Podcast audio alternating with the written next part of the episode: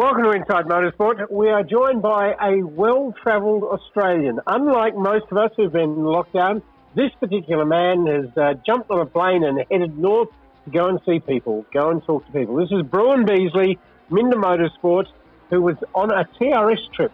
Bruin, welcome back to Australia, and uh, you're out of quarantine, and you learn lots, but what's come out of it? Oh, look, it was a worthwhile thing. I mean, the reality is Australian motorsport since February or March, since the Grand Prix really has been zero. So, you know, you got to be proactive and get on with it and um, try and make some stuff. So, uh, I usually every year I do a European trip anyway. But this year I um, teamed up with some young kids and took them over to meet some people, greet some people, and um, do some testing and try and set them up for a program next year. Tell us where you went and uh, which racetracks and, and things like that. Oh, well, probably to be honest, we only achieved half of what we set out to achieve because obviously the COVID thing was getting worse and borders were closing. But we started, uh, went to the Australia, uh, to the Ferrari Driver Academy um, as part of Motorsport Australia. We had two kids over there, um, James Wharton and Marcus Flack. So they participated in the in the shootout with, with uh, four other people. You know, Alex Wirtz's son was one of them. So um, aiming to get a place on the on the academy, Ferrari Academy, which was was quite good. Actually, I spent two weeks there as part of all that. Then we were we had some meetings tied up, uh, organised at Imola on the Friday, and a vi- workshop visit, factory visit at Alpinestars, a motor mine is high up there, and as the region started closing, we had to make a run for it actually. So we, we missed out on that. Went straight. We drove through to Austria and straight to Germany. Spent a couple of days in Germany doing a couple of things, and then uh, flew into the UK. And uh, we did some testing at at uh, Snetterton and Brands Hatch with F4. And then basically came home. Um, everything was shutting, shutting down as we went. Marcus Flack is the son of Damien, and uh, I met him. He worked with your team in New Zealand, the TRS, this year a very nice young man. He's only 15, 16? Uh, yeah, just turned 15 uh, at the beginning of this year. So, um, you yep. know, he's been a really good kid. So we've done, I've done quite a few days with the F4 car with him, you know, in between time while we could with COVID. Um, and then he went over and was one of the representatives at the Ferrari Academy. And the other kid you had with you? So the other kid was James Wharton. He's an Australian kid based in Europe racing karts. Uh, he was the other Australian selected to represent uh, this this region, I suppose you'd call it, for the Ferrari Academy. And uh, he's a Melbourne boy based in Europe racing, and he's only 14. Um, he did an exceptional job too. So the two of them really did a good job. Your primary visit, reason for the visit is for your TRS team. Now, as we've uh, found out recently, um, Nicholas Kaliole has announced that there's only three rounds in the 2021 season, and there'll be limited opportunities, I understand. Yeah, look, it's been it's been a moving target all year, really, and we kind of always knew the challenges involved, especially with the, the border closures and quarantining and bits and pieces. So they wanted to run a series even under the circumstances. So the reality is that it's effectively a, a local season, three rounds, the Grand Prix being the first one at Hampton Downs this year, um, and basically to try and give New Zealanders a, a, an opportunity to run it is open to internationals, but it's it's really challenging um, quarantining on the way over once they get to New Zealand, and then potentially having to quarantine when they get back. Um, just really makes it challenging for all these Europeans to come out. So this year, it really is going to be a local event only for New Zealanders. The Grand Prix, the first round, will have some extras. There's probably going to be 15 in total, and there's going to be some high-profile Kiwis, I suppose, who will do that. Uh, but the rest of the series will be, you know, a fairly low-key series as a, as compared to what has been in the past. There won't be a full field. As we saw this year, there were 20. We had a couple of retirements due to minor injuries and things like that. But next year, quite a smaller field. Yeah, look, my understanding is, and it, you know, it's changing all the time, but they're saying there could be, you know, between eight and ten locals doing it. There might be a couple of Australians who go across, but it's depending on the quarantining situation. You know, a lot of a lot of people aren't excited about sitting in a hotel for two weeks, uh, looking out the window. So I think that's going to be the issue. I know there's a couple of Australians that were keen to do it, but if they've got a quarantine, they, they won't do it. And so part of the challenge is the series have had to be working closely with the government about getting exemptions to allow people in plus quarantine spaces. So they've they've got, they've got an allocation, but it's obviously fairly small. You know, we would take normally we would have six or eight, and I think the series has been allocated 30 in total. So, you know, it's, definitely hard. I've no doubt uh, you would have caught up at this weekend uh, again, where uh, a couple of the graduates of the 2020 um, TRS uh, again shining brightly. That uh, Yuki Tsunoda, um, who won in Bahrain, and he is set next year to make his debut in Formula One, which is a terrific thing. Yeah, look, if you look at that F2 grid, and I was talking to someone about it today, that the reality is most of those people in that F2 grid have been to TRS. You know, look Islet, we ran Islet, we ran Nazapan, PK's been, Ju, Zhao has been, um, Tsunoda, Drulova, Armstrong, obviously. So I think, you know, 80% of that field are all ex-TRS graduates, which is fantastic for the series. Rowan, so TRS is not happening for you in 2021. I'm no doubt that you've, you've done the series now as a team owner and uh, uh, um, team manager for how many years? Five or six years, is it? Uh, six years, yeah, yeah. 2022, here you come.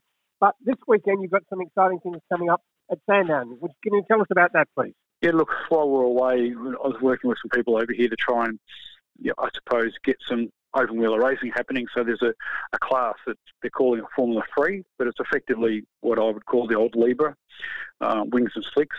Um, so we're at Sandown, which is effectively a I suppose, a Shannon's round with Formula 3. So we've got two of their four cars, and I'm running one of my old TRS cars. Um, and that just gives these young kids uh, an opportunity to some racing. You know, there's a there's a massive void in this country at the moment between karting and cars. So hopefully this will give an opportunity from these cars to come out of the sheds and these kids can actually do some racing and get some experience before they head overseas. How many people have entered at this point in time? My understanding is there's 17 as, as of the other day.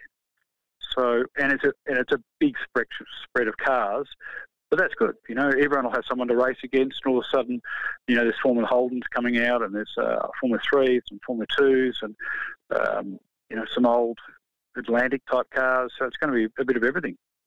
When you have a grid that has got a lot of disparity in the types and styles of cars, how do you even it up, if you like?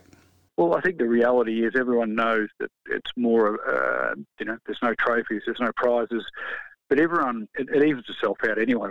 People race against cars that are at their own speed. So, you know, an F4 car at Winton, you know, we, we've done a, a 20.5, for example.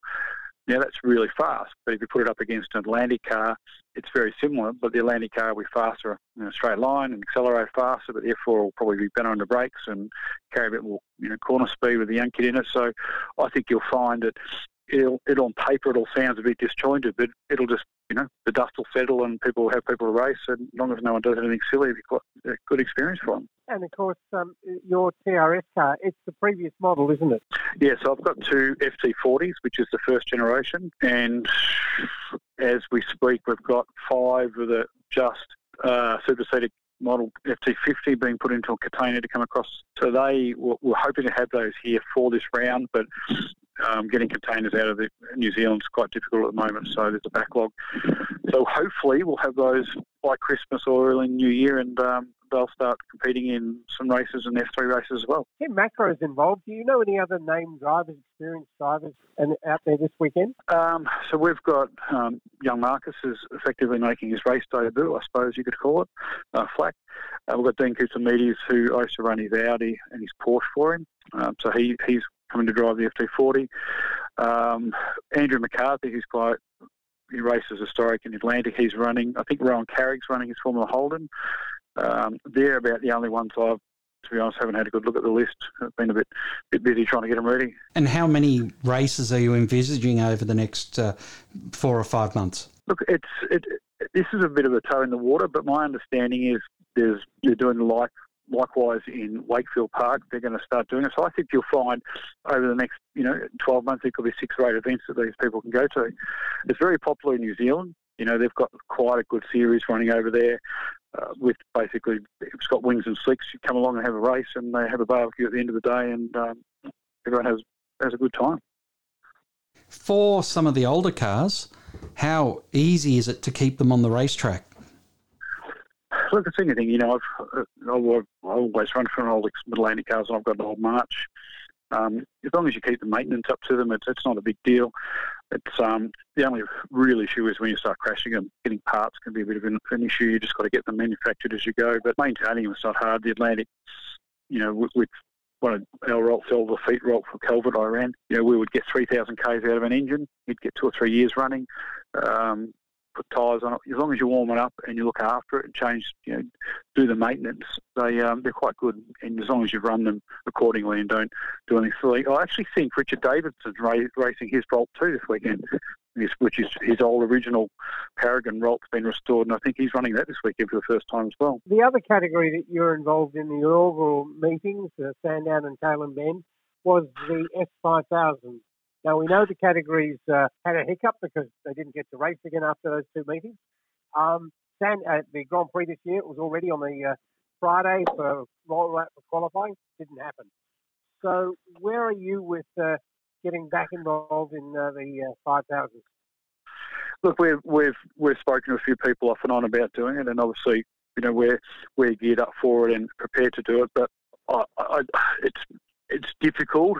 Um, trying to be politically correct here, but there's a when you spend a bit of time overseas like we have recently, again, you know the attitude to open wheeler racing in Australia is slightly is very different, and obviously when you when you quote when you quote and put stuff together to do things properly, it seems to scare a few white people away in Australia. So I've made a commitment that I'm happy to do it and want to do it, but I'm not going to do it for free either. I'm not going to go broke running other people's race cars.